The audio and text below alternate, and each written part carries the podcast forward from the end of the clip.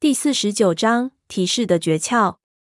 说完，小花就问我能不能看出来这里的一切都是什么朝代建立起来的。我道很难说，这里不是典型的古迹。假使说是古墓或者庙宇的遗址，因为其雕刻建筑都会蕴含着大量的文化细节，很容易就能知道它的朝代。但是如果你发现的是一处铁匠铺的遗址，除非铁匠铺是在大型的古城遗址之中的一部分，否则你是很难知道它的年份的，因为铁匠铺中承载文化信息的地方太少了。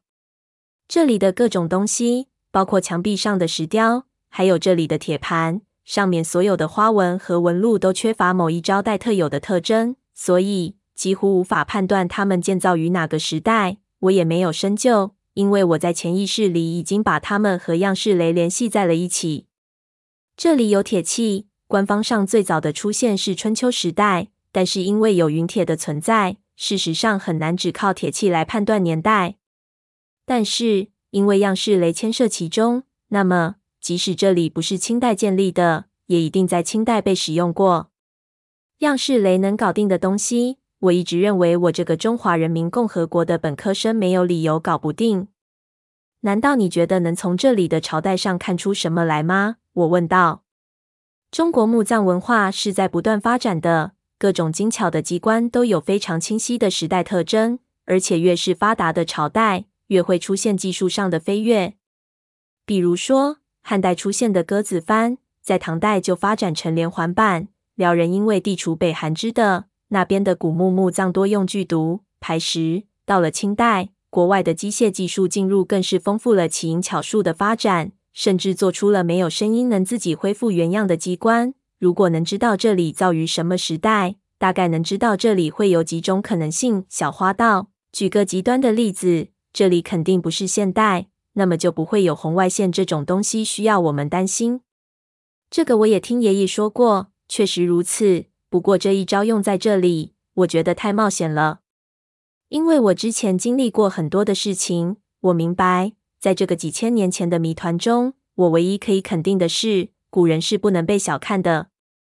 我爷爷也和我说过另一个例子，他在一个北周时期的墓葬里看到过一只非常奇怪的陶器。那是一只长长的陶瓶，上面全是手指数次的孔，更像是一只乐器。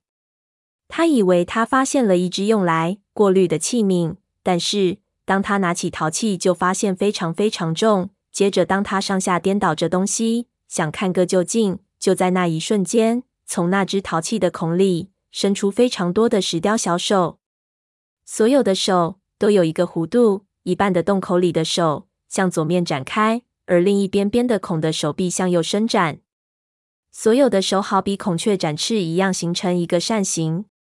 这样的构图，他的目光自然而然就集中到了扇形的中间，就看到在中线的那个位置上，那一排中央的孔里，从里面伸出来了一座黑色的佛陀雕像，配上两边的佛手，一眼看去就像是一座被嵌入在瓶中的千手观音。他当时就呆住了。因为在那一刹那，同时所有的洞口都长出了东西，而且立即长成了这么个东西。那过程其实极端的震撼。他甚至以为这只瓶子是一个活物。后来，这东西在他逃难的时候流失，再也没有见过。但是他十分喜欢，常常怀念，就想让现代的工匠复制一个，但是竟然没有一个现代工匠能做出来。因为他们无法在已经烧好的陶器内设置机括，就算勉强做出来一个样子，也完全不是那么回事。北周时候理应是没有那么精巧的技艺的。爷爷告诉我，这说明每个朝代都会有那么一些人，完全超越他们生活的纪元。越是无法琢磨的古墓，越是不同常规的地方，就越是可能看到这种东西。不过，反正这里也分析不出朝代来。我也就没和小花说太多，我们只好继续思考下去。还是得明白照片里的蹊跷。但是如果这么说来，这图形中蕴蕴含的是什么意思呢？这比单纯从这些图形中寻找出图形信息要难得多，因为更加的无章可循。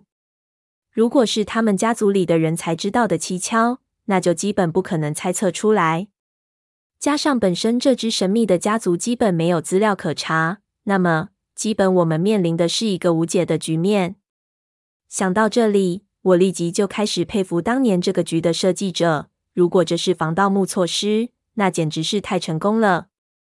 我记得我爷爷说过的，防盗措施一共就几个层次，往往所有的大型古墓都有这样的特征：第一是找不到，第二是打不开，第三是拿不走。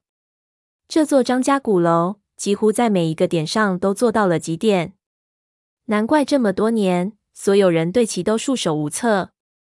但是这么想来，那不就无计可施了吗？